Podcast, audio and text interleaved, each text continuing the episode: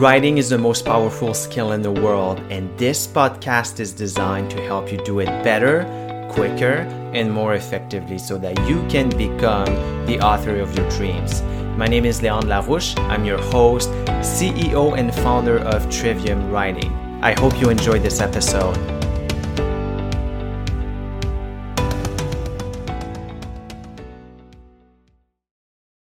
Hey, everybody.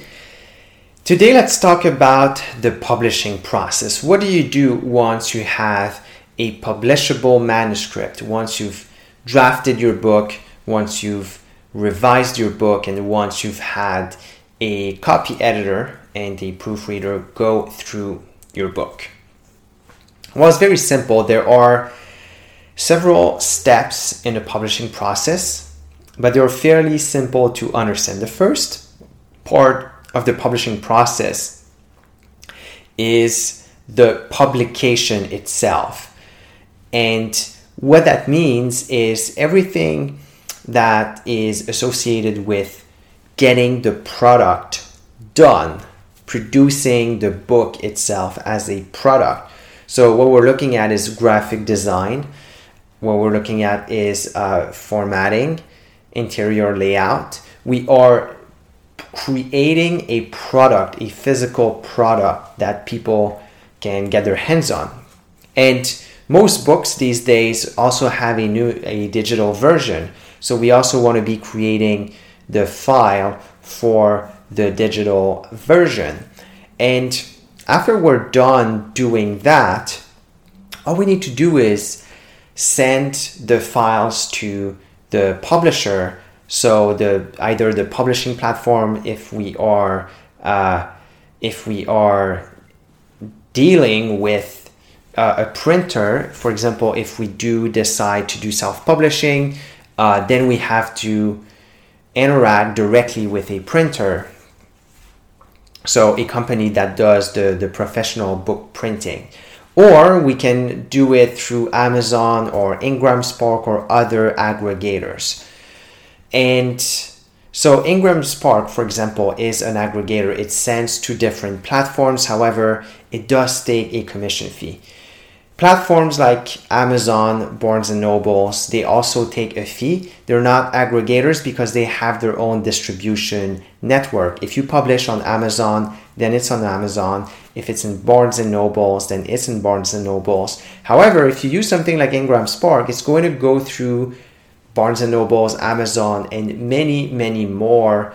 And there are multiple aggregators like that. Now, there are downsides to using an aggregator. Like I said, um, you are paying double commissions because you have yet another third party involved in the distribution. However, the benefit in the case of Ingram Spark is that you have a wider, more global distribution. So these are things that you want to consider. But this is for the publication of the, the book itself. And associated with the publication process is the distribution. Now, here's the thing. If you go through a platform like Ingram Spark, then the distribution is covered. If you are using Amazon, uh, then you have distribution on Amazon. And if you are using Barnes and Nobles, well, here's what's interesting you are listed online, people can buy the book online on demand. And uh, but you also have the opportunity to potentially be in stores at Barnes and Nobles, and so they have a very specific process on how they do that. But that's a possibility, and your book has to be evaluated, and there are all these things. That's a possibility. But this is what we mean when we're talking about distribution. How do we get the book to your reader's hands? Now, the, the other part of the, of the publishing process, and that's essentially past the publication, but it's the marketing process or the marketing step of the of the process. And this is something that should be very deliberate. This is something that should be very intentional. And that you should have started even before you wrote the book. But this is how you actually spread the word about your book. This is how you let people know that your book is distributed and people can buy it. Because you can have the best distribution in the world but if people aren't aware of the book and where they can get it and where they can get it is super super important then you're not to sell any book obviously and it's very, very important that you build the marketing strategy based on the distribution strategy. If you have books in store, then you have a different strategy than if you have books only online or only on Amazon. Some people don't even publish on Amazon, they just sell it through a sales funnel that they create and that they run paid advertisement to and that they share on social media. That is another option. Now, all of these steps together, they are the publishing process.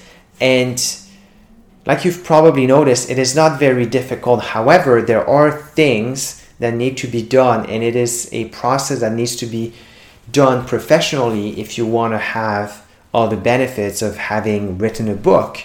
And so, really the best thing you can do for yourself is to find a team that helps you. And there are a lot of different people that can help with all these different steps in the publishing process. So you can build that team for yourself with freelancers, contractors, and get them to do the task that you need them to do. For example, if you are, you know, if you're an expert in a field, you're probably not very good at graphic design. I certainly don't do my own graphic design. So, and I don't do formatting either. I don't do all of these things. I am a writer, I am a writing coach. I am not an expert designer. So, I outsource everything else. And it is not actually very expensive, but it's so so worth it to have professional people work on the books. And this is the same reason why people hire a writing coach. They want to make sure that their writing is the best it can be. They hire a graphic designer to make sure that their book the product looks as good as it can and it makes justice to the beautiful writing inside of it. So that's for the publishing process if you have any questions, uh, if you need help with the publishing process, do let me know, do reach out, and I will be happy to assist. And on these on these words, I will talk to you guys very soon. Bye bye. Hey everybody, it's Leon. I hope you enjoyed today's episode. Please leave us review, share this podcast, and I will talk to you in the next episode.